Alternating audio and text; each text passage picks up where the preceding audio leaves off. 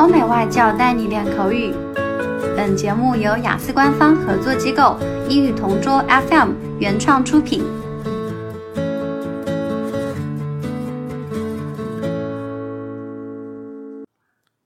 Describe a time when you missed an appointment.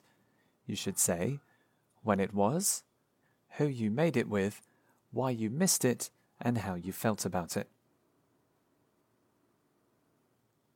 it.One time when I missed an appointment was while I was at work a few years ago.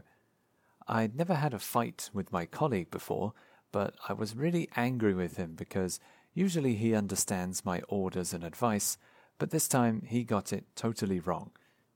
I remember telling him to arrange a schedule for a meeting with our important client, but because of his carelessness, he didn't inform me about the meeting.When the client visited my office, I was out of Beijing. Once he realized I wasn't there, my client called me immediately. He told me that our company missed the opportunity to work together with him, and he wouldn't try to work with us again, so I lost a potential client. After we finished talking, I'd never been so angry because our team spent two weeks preparing our proposal, but we never had the chance to show it to our client.At the end of the day, my colleague came to my office to apologize to me, but I told him to apologize to the other team members instead.